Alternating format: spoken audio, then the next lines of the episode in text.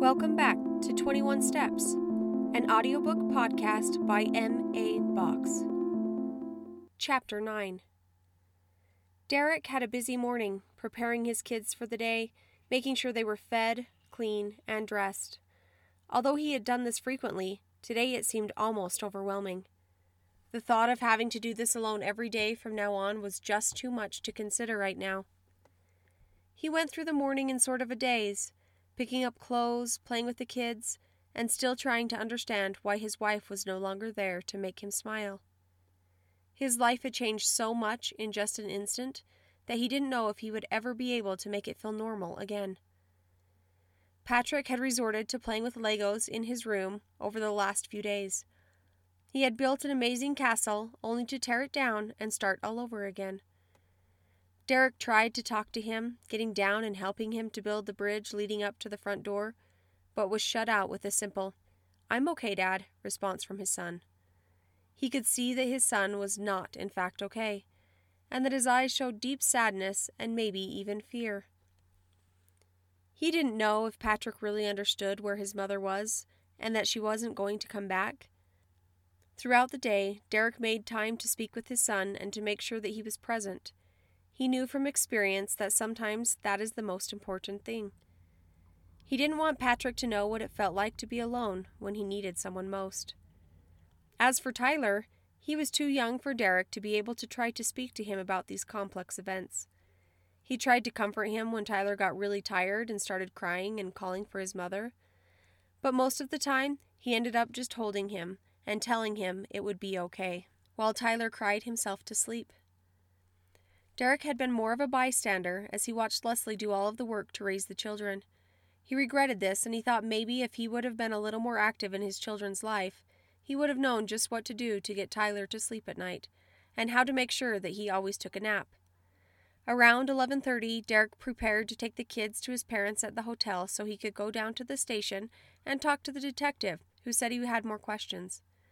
He couldn't figure out why he still had to talk about his wife, their relationship, and the things that may have contributed to or caused her death. He didn't know how to answer those questions. He only knew that he loved her, he always had, and that he missed her. Derek loaded the kids into the station wagon and started to drive. His parents were expecting the children and they were looking forward to the pool. Tyler was talking in the back seat about something that had to do with what sounded like a floating alligator. Although Derek could understand very little of what his small son was saying, he kept encouraging him to talk and share with him statements like, Oh, how fun. His mind was wandering, and he thought back to the time when he was younger and his mother was taking him to go swimming for the day. Derek was four years old, but couldn't remember it very well. His mother finally had woken up for the day and started yelling at Derek from the living room. By the time Derek finally made it to the living room, his mother was laughing, sitting on the old orange couch in front of the TV. Through the laughter, she said, Go get some shorts on, kid. We're going swimming. Derek wondered if his mother had ever been pretty. He couldn't remember thinking so, but his dad talked about her sometimes as if she was. Her blonde hair was never combed, but rather poked out in all directions, except for the back, which was flat from her sleeping. He could see her head through the thinness, and pieces of hair were always breaking off and covering the furniture. Her eyes were black underneath, and she looked old. Her fingernails were all broken into funny lengths and yellow. Her teeth and the whites of her eyes were the same dingy yellow, but the middle were a brilliant blue, reminding Derek of the ocean he had seen in pictures. He often wondered if he could just take away the clouds covering that ocean. Would it be sunny there again?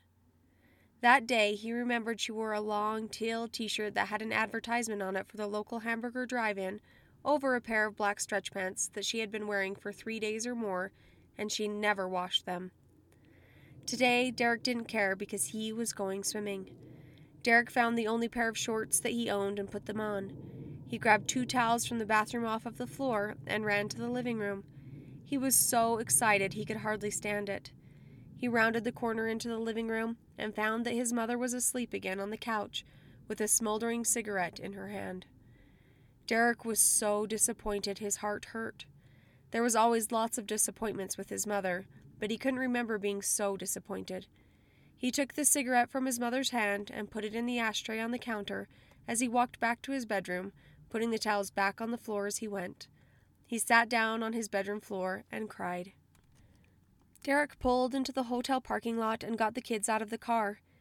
He grabbed their swimming toys and noticed what Tyler had been talking about. He had an alligator tube that could be blown up and floated in. He took the kids to his parents' room and quickly came back out. He needed a moment to relax and collect his thoughts before he had to meet with a detective, so he went to the diner for lunch and a cup of coffee. Derek sat in the corner booth, not wanting to be recognized by anyone because he really didn't feel like talking today or trying to be nice to people who gave him their condolences. He just wanted to be alone. He ordered a cup of coffee, and when it came, he added one scoop of sugar and two small cups of cream. He stirred it in until it became a nice caramel color. His friends used to tease him about ruining his coffee, but he liked it this way hot and sweet. He ordered a hamburger and fries. He wished that Leslie was here now. She would tell him that he really needed to be careful about what he ate and follow it by, You know, heart disease is the number one killer. She would have had a grilled chicken salad with ranch dressing on the side and sweet tea with lemon. He added extra mayonnaise to his burger and took a big bite. He was expecting it to taste amazing, but realized then that it might as well have been dirt. He couldn't taste. All his senses, and come to think of it, his whole body felt numb. He kept eating, though, and finished his high calorie, flavorless burger and coffee before he left to go and speak with the detective. When he arrived in the parking lot, he went over all the ideas in his head that he thought the detective may ask, but his thoughts were scattered and he couldn't seem to concentrate on one thing. He assumed he was going to be asked about her illnesses and also about any fights they had recently had. He tried to prepare answers for each and knew that he and Leslie had an amazing relationship and that they had loved one another through the ups and downs. He always loved her, no matter what. He thought about possible questions mentally and came up with some ideas of how he would respond when asked. Derek walked into the police department and asked the receptionist for Detective Parker. Charlie came up to greet him and took him back to his office, where he sat behind a note and paper covered desk. He really did need to clean it up.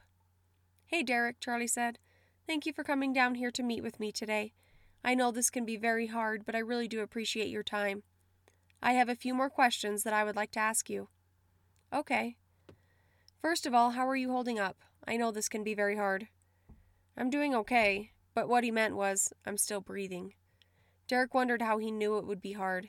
He didn't think anybody could understand how hard it was and what he was going through, but he bit his tongue and tried to be polite. Okay, well, that's good. I talked to both you and Leslie's parents over the last couple of days, and I want to talk to you about some of the things that were brought up. Jumping right in, let's talk about your post traumatic stress disorder. I was told you were diagnosed with this. Is that true? Yes, shortly after I came home from Iraq. I was having trouble sleeping, so I went to the doctor.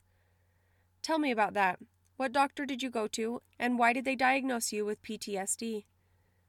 I got home from Iraq and I was having a hard time sleeping. I would wake up in the middle of the night screaming sometimes, and so Leslie told me that I needed to see someone. So I called the VA. About a month and a half later, I got in. Okay, so what happened at the VA? Well, I met with a doctor and told him about the symptoms that I was having. He told me it could be a sign of PTSD, so he scheduled me an appointment a month later with another doctor. I went a month later, did a ton of tests, and the doctor told me that it looked probable and that I really needed to make sure I got good sleep, and he gave me some sleeping pills. They only gave you sleeping pills? Yeah, at the time. Then, when that didn't really help, I had to go back after a couple of months and they put me on some light antidepressant pills. But that didn't really work either. I kept trying to schedule appointments and they got moved, or I go in and they would tell me to just keep trying the pills and to add in exercise and eating well. So I do. I'm doing better now, but it is because of time, not because of what they have done for me. Was there ever a time that you thought that you might hurt someone? What do you mean, hurt someone? Do you think I hurt Leslie? I didn't. I could never hurt my wife. I'm just wondering if you ever got to the point where you scared yourself because of thoughts of hurting yourself or someone else. No, I haven't. That was one of those rehearsed answers. Derek didn't want to add any fuel to their fire, not to mention he was embarrassed to admit it himself. Okay, I understand. So, what are some of the other symptoms that you have that convinced you to seek treatment? I just couldn't sleep, so I was really tired all day long, and I really didn't want to do a lot. I also had bad dreams if I did sleep. It just got to be too much for Leslie, that's all. She didn't like me waking her up in the middle of the night or keeping her awake by tossing and turning. What kind of dreams were you having? Charlie asked very curiously. I don't know. They just kept me up. I can't remember what they were about exactly. Another question that Derek just didn't want to talk about. All right, well, let's move on. I know we have done this before, but tell me again about the night that Leslie died. I went to my parents' house with the kids. We left that morning and returned that night. When I came home, I was surprised Leslie didn't come to meet us, and I assumed she had gone to bed early. So I put the kids to bed. I realized there was water running upstairs, so I went to the bathroom and found her lying upside down in the bathtub. So I called 911. And what time did you say you got home? I think it was sometime around 11. We went to the movie around 5 and I came home after that. Is there something that I need to know, detective? I mean, you sure are asking a lot of questions about an accidental drowning death. Is there something else I should know? These are just routine questions, and we have to follow up on all deaths to ensure that we have covered all of our bases. For you and your family, we want to be very thorough. I hope that you understand this, sir. We are just trying to make sure we give your wife the time that she deserves. You said that Leslie had been feeling ill that day. I know we talked about this before, but had she been sick lately, and what was it that she said made her ill? Leslie hadn't been sick at all lately. She was very healthy. She just said she had a headache and wasn't feeling well. That was all. I didn't think a lot of it. I figured the last thing she would want to do with a pounding headache was drive to my parents' house and back. Had she done this in the past? Try not to go to your parents' house? No, she usually goes with us. She just wasn't feeling good.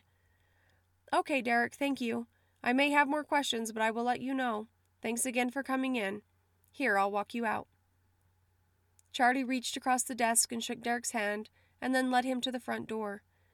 Derek left the building, and Charlie turned to go back to his desk. Detective Parker, I have a package over here for you, said the woman at the front desk. Charlie grabbed the package and read the name along the top. These must be the medical records that I have been waiting for, Charlie thought, as he walked back to his office. He sat down at the desk and pulled out an old silver letter opener that had the emblem of the police department on the top. He slid it along the top of the manila envelope. He pulled out a large stack of papers with small writing and lengthy words on each page. He hoped he would be able to understand enough to know what was happening with Derek and Leslie. The first page that Charlie picked up referred to Leslie Sterling. It gave all of the basic information her name, date of birth, location of birth, and a list of childhood illnesses, none of which seemed very severe, but more typical, like the chicken pox and the flu.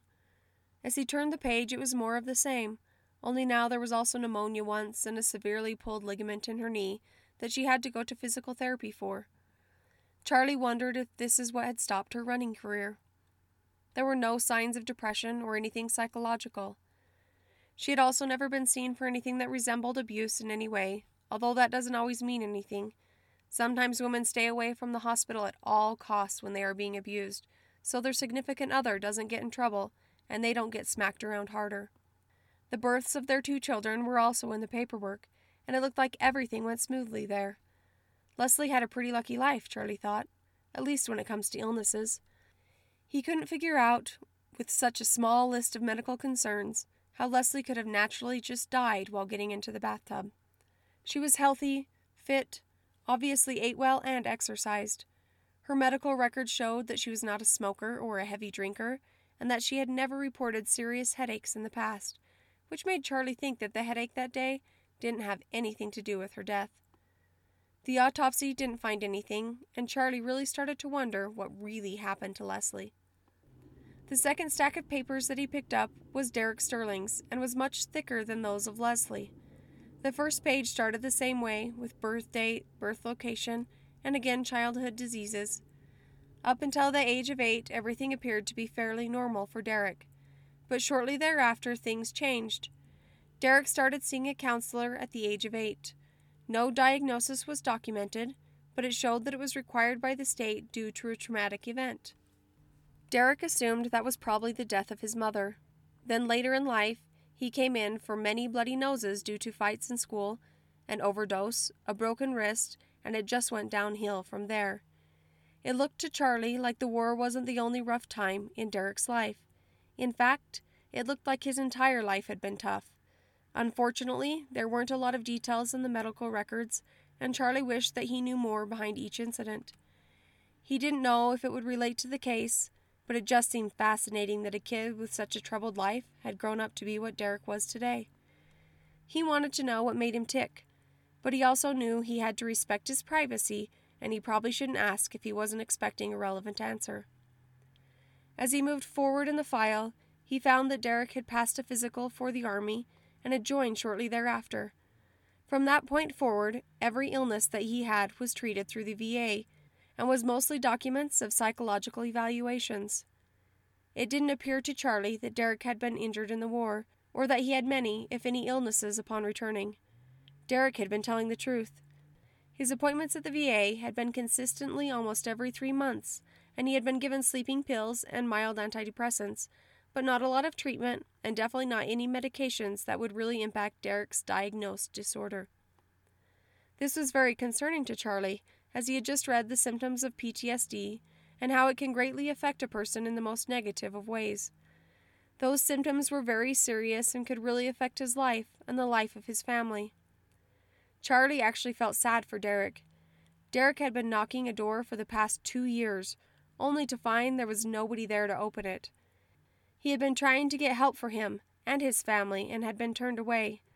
Charlie felt very frustrated for him. Tune in next time as we continue 21 Steps.